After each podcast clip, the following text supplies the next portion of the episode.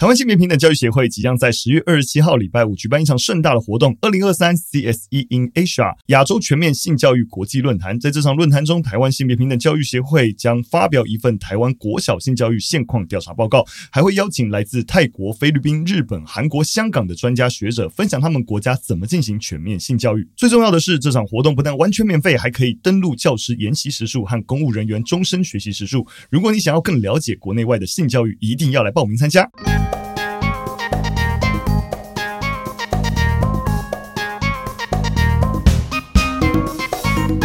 欢迎大家收听《聊聊教育吧》，我是主持人小宇辰。大家好，我是玉兴老师。开始前啊，我就是今天一直很想要跟大家分享，我昨天看到一个，其实不是新闻，但我蛮震惊的，就有关于红树林的事情。嗯哼，你知道红树林会长在哪里吗？呃，湿地，嗯、对，就是海边，你知道吗？对对对，出海口，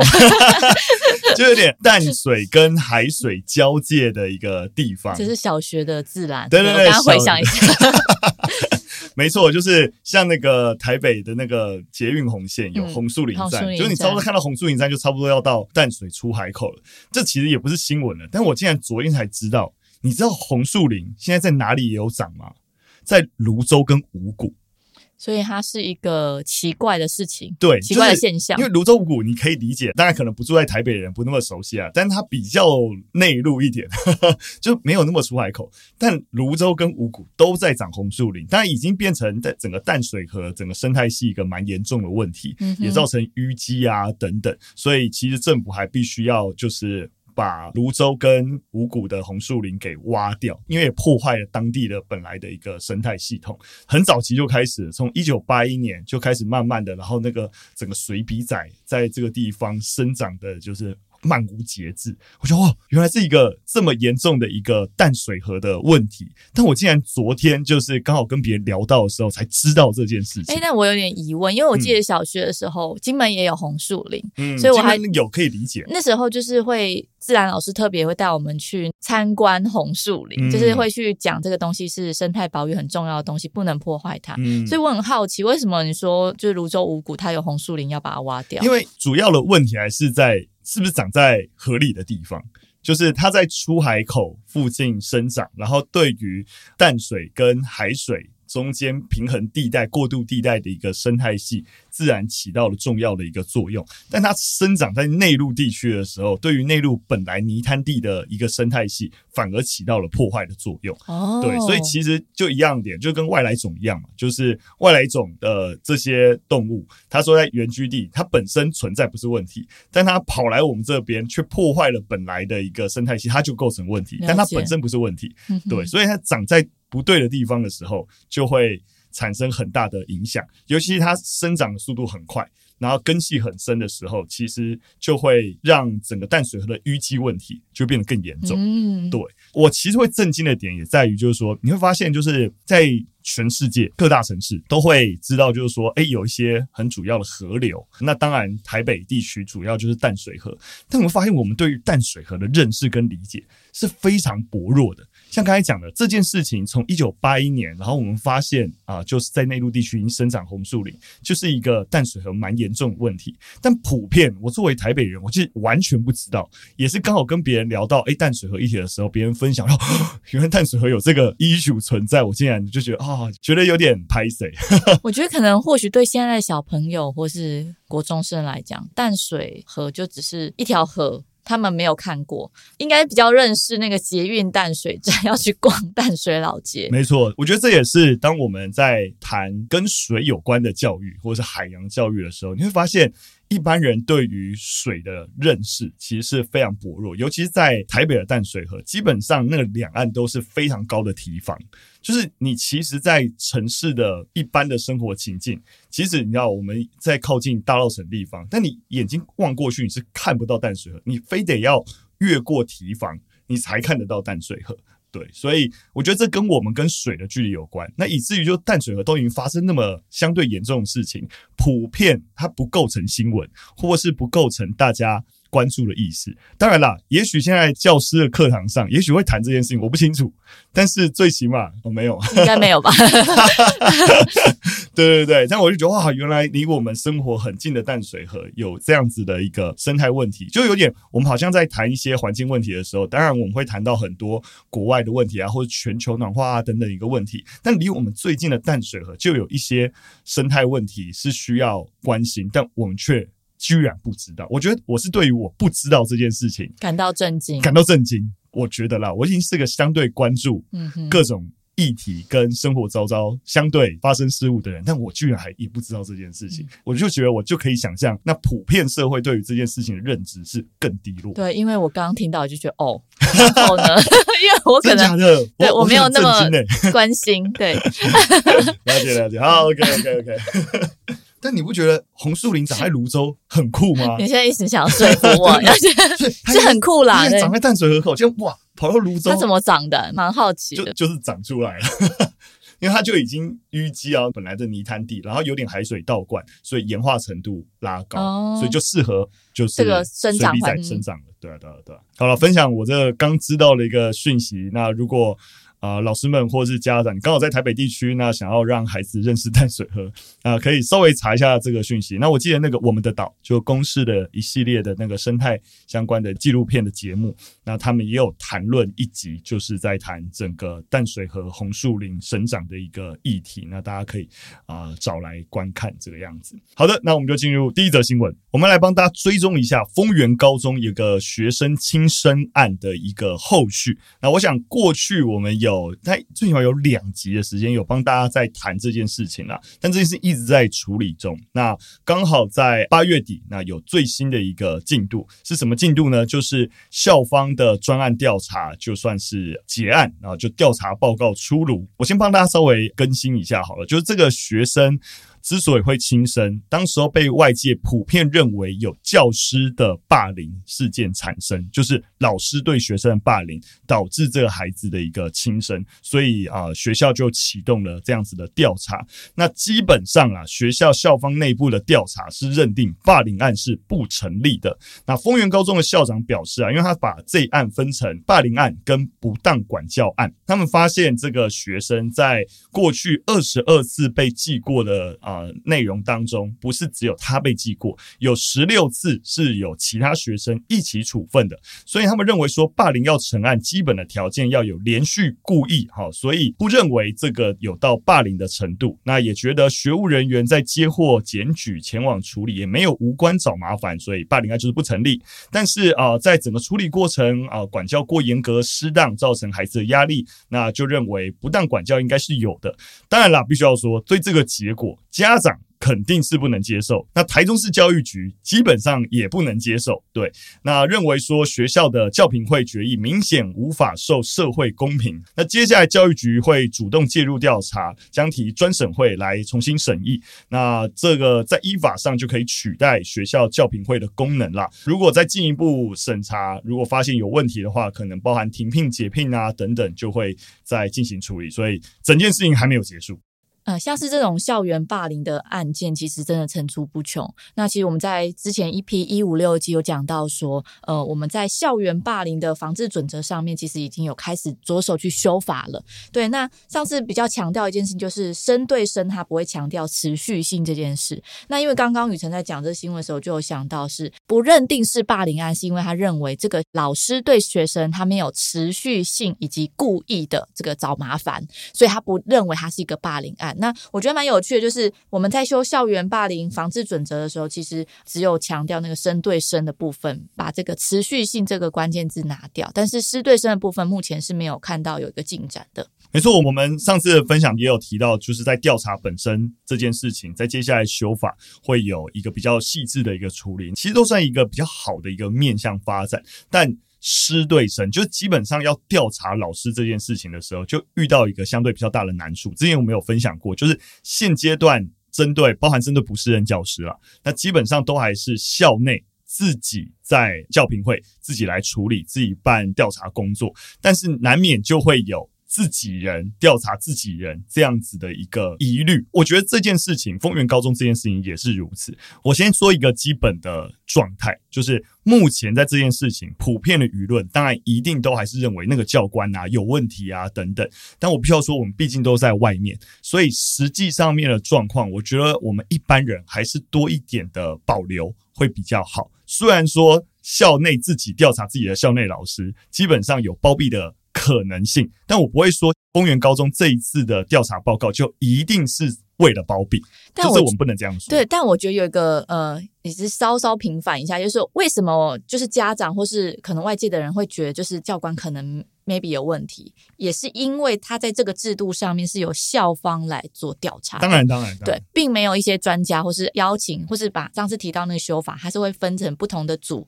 在不同的阶段有不同的人员进入去调查。没错，所以就会让人有一点点遐想，会觉得这个制度不完善。我觉得大家的质疑也是对的，我也是蛮同意教育局介入调查的。但我的意思就是说，他的问题是那个制度本身，就是你要调查。你校内老师的疏失，就是不应该只有校内老师来去调查自己的老师，就是我们应该在制度上想办法，就应该让外面的人员有机会独立调查，而不是你知道吧？就是我们基本制度就是这样，然后就是只有丰原高中这样子引起了社会广泛的一个讨论。然后跟关注，台中市教育局才说哦，就是我觉得就是我要介入，那那你其他案子就不介入嘛？就大家关注度没那么高的案子就不介入，就是制度应该要做调整了。我觉得大体上我核心的点是这样，而且台中市教育局你会发现，他就说他的很核心要介入理由就是决议明显无法受社会公平。你不是直接说我已经知道你哪里有瑕疵，所以我觉得我要重新介入调查，他单纯就是针对结果，就舆论啊，对对对，你的。结果跟舆论不符哦，所以我就得要介入调查。所以你很明显的可以感知到，虽然我同意台中市应该介入调查，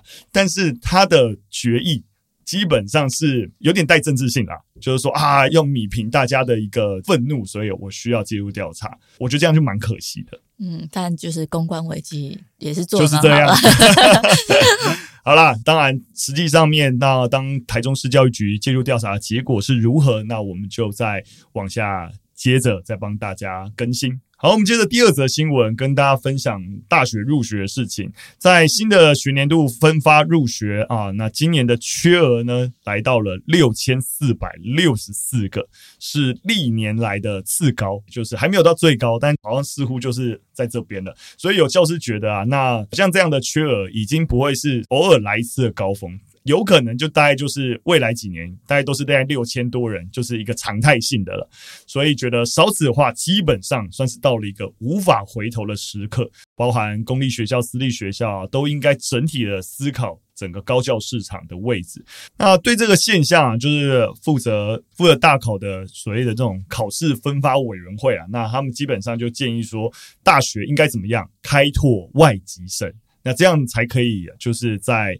源头面去补足国内生源缺乏的问题。那学界也倡议啊，其实境外生的免计师生比的比值如果调高的话，这样也才会对于招收境外生比较有利。那这待会再谈。但是基本上就是希望说，我用这样的资源就有机会让更多的外籍学生加入的话，学校负担也会比较低。但是呢，高教工会就不这么认为，因为境外生要来台湾上课。基本上包含在语言啊跟生活的照顾上面，都一定会比台湾的学生来的要高。所以如果学校就是只想着啊，我就是要多学生，那境外生来吧，可是你却不，例如说增聘学生。那就可能导致这些境外生你招来的，但是疏于照顾，反而会造成更多的问题。所以会觉得说，你如果真的要好好照料境外生，其实会更花钱的。然后，如果你只是想着招生、想着赚学费的话，反而会失去教育的本质。那我这边补充一下，就是刚新闻中提到境外生的免计生师比，哈，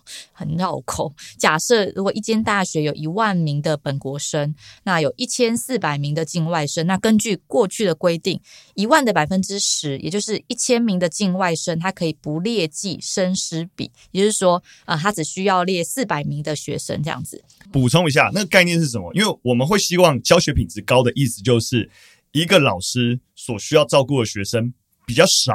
那代表教学品质能够拉高。你可以用基本的印象。所以教育部其实是对于啊师生比是有规定的，是规定在一比二十七。所以你大家可以感知到，刚刚那个懿心的举例，就是说，因为本来有十趴，也就是说。一万名本国生加一千四百名境外生，你本来是一万一千四百人，然后你要去对应的老师，然后如果有十趴，代表一些人可以直接当做他消失，你就只要一万零四百的学生去对应那么多的师资就好。对，所以总而言之，在本来十趴的比例底下，你就可以少聘很多老师，但现行的规范已经降到三趴了。降到三趴的意思代表说，刚刚的举例代表说，你只能够少多少学生，只能够少三百个学生，也就是说，你必须要用一万一千一百的学生去找寻相对比例的老师。对，就是这么，我我听懂，我听懂啊，我知道。我是说，听众朋友有没有听懂？我知道你有听懂。就是大家都知道说，哎，一个学校其实招聘老师，其实它有一个比例在的。就我觉得任何一个，不管是国小、国中、高中，其实都是一样。就是我们有时候在想说，哎，那为什么老师不够多啊？那个老师为什么都是代课？其实我们在现行的教育部的规范之下，是有一个师生比的规定在的。嗯，那刚提到就是在那个境外生师生比的那个调整部分，就会影响到接下来就是招聘老师的部分，可能会有一些调整。但站在教育的本质的角度，我们会希望是一个老师能够照顾的学生越少越好，这样子那个教学品质才会好嘛。回到这个新闻，我们可以去讨论的是，但是这样子我们要付更多的薪水给这些老师，学校在招聘老师跟发薪水出去的时候，其实是有压力的。没错啊，所以现阶段就是两难啦。好像如果说要解决这个。呃，生源缺额的问题，那我们必须希望在制度上面提供一点放宽，然后提高境外生能够进来的诱因，但是又要增聘老师，实际上有没有比较划算，又会造成就是大学经营的难处。所以我也完全认同高教工会对于教学品质的坚持，但是那个底层的问题，在这个坚持里面也没办法得到解决。实际上面是不是说，也不至于说调回到原来的十趴，但是三趴是不是在现行真的太低了？那我还是觉得有讨论的空间在啦。所有的新闻跟大家分享一下，就行政院会啊，在八月二十四号已经通过了一一三年度，就是啊明年二零二四年的中央政府总预算案。那在这样子的一个总预算底下，教育部的预算。增加了四百九十二亿，非常惊人啊！那整个来到了三千三百九十亿，增加了十七趴。那增加的项目主要用在哪里呢？那教育部主要表示啊，就是有几个大点。第一个点就是希望能够拉近公私立学校的学杂费差距。那这件事情之前就是有有谈过啦，就是也是你知道政政政治上面有在吵的事情。那预计啊将要投入两百多亿，然后在这个项目上面。那另外一个会是针对少子化问题。进行一些对策，那包含在幼儿教育跟照顾上面啊，会拨六十九亿的经费，还有包含像是针对教育人员的一些退抚基金有五十亿，然后针对高教人才的断层去提升教研人员的待遇也有四十亿。那大体这多的将近五百亿，就是用在这几个面向上。哦，那刚提到这几个项目，这边可以帮大家补充一下，像是拉近公私立学校学杂费差距这个专案里面，呃，每年补助三点五万，那经济弱势生。会再额外加码一点五万到两万元。一般私立大学学生，他们在缴交学杂费的时候会直接扣抵。那经济弱势的学生，他必须在上学年注册的时候提出申请，那下学期才可以直接扣抵。这样子，弱势生的条件包含家庭年所得九十万以下，然后家庭年利息所得两万元以下，跟不动产公告价值六百五十万元以下等等。我想，一般我们看到就是，哎，整个教育的预算有拉高啊，那对于教育的各项的一个事业能够变得更好啊，一定是我们当然是先从正面来看待。但是，包含像刚刚懿心提到，那到底具体那个学杂费差距的一个方案，然后我们是怎么执行，要干嘛？就一个开公司，然后在业界也打滚那么久，我第一个关注的面向一定是管理成本，就是你编列了一笔预算。然后要去执行跟发放这笔预算，当你设定的条件跟审查越多限制，当然我们会希望排付啊等等，我觉得这一定基本的排富也还是必要的。但是实际上面怎么样的一个方案，对于管理成本能够有效降低，钱是能够真的花在需要的孩子跟家庭身上，就蛮重要咯。也很有可能，例如说你编个两百亿，但可能有一百亿或一百多亿是为了要养更多的公务人员，行政对对，行政耗损。然后来去审查这些资料，然后最后真的能够花在学生身上或是家庭身上只剩四分之一、二分之一的资源，那就会非常可惜。所以这都是我觉得大家在看哇，又有一笔预算的时候，我觉得就是在后面可能大家都可以多一点小心。不是说政府就一定会这样，我就是说这已经是我习惯在看各种牛肉的时候，都会想哇，那个行政扩编、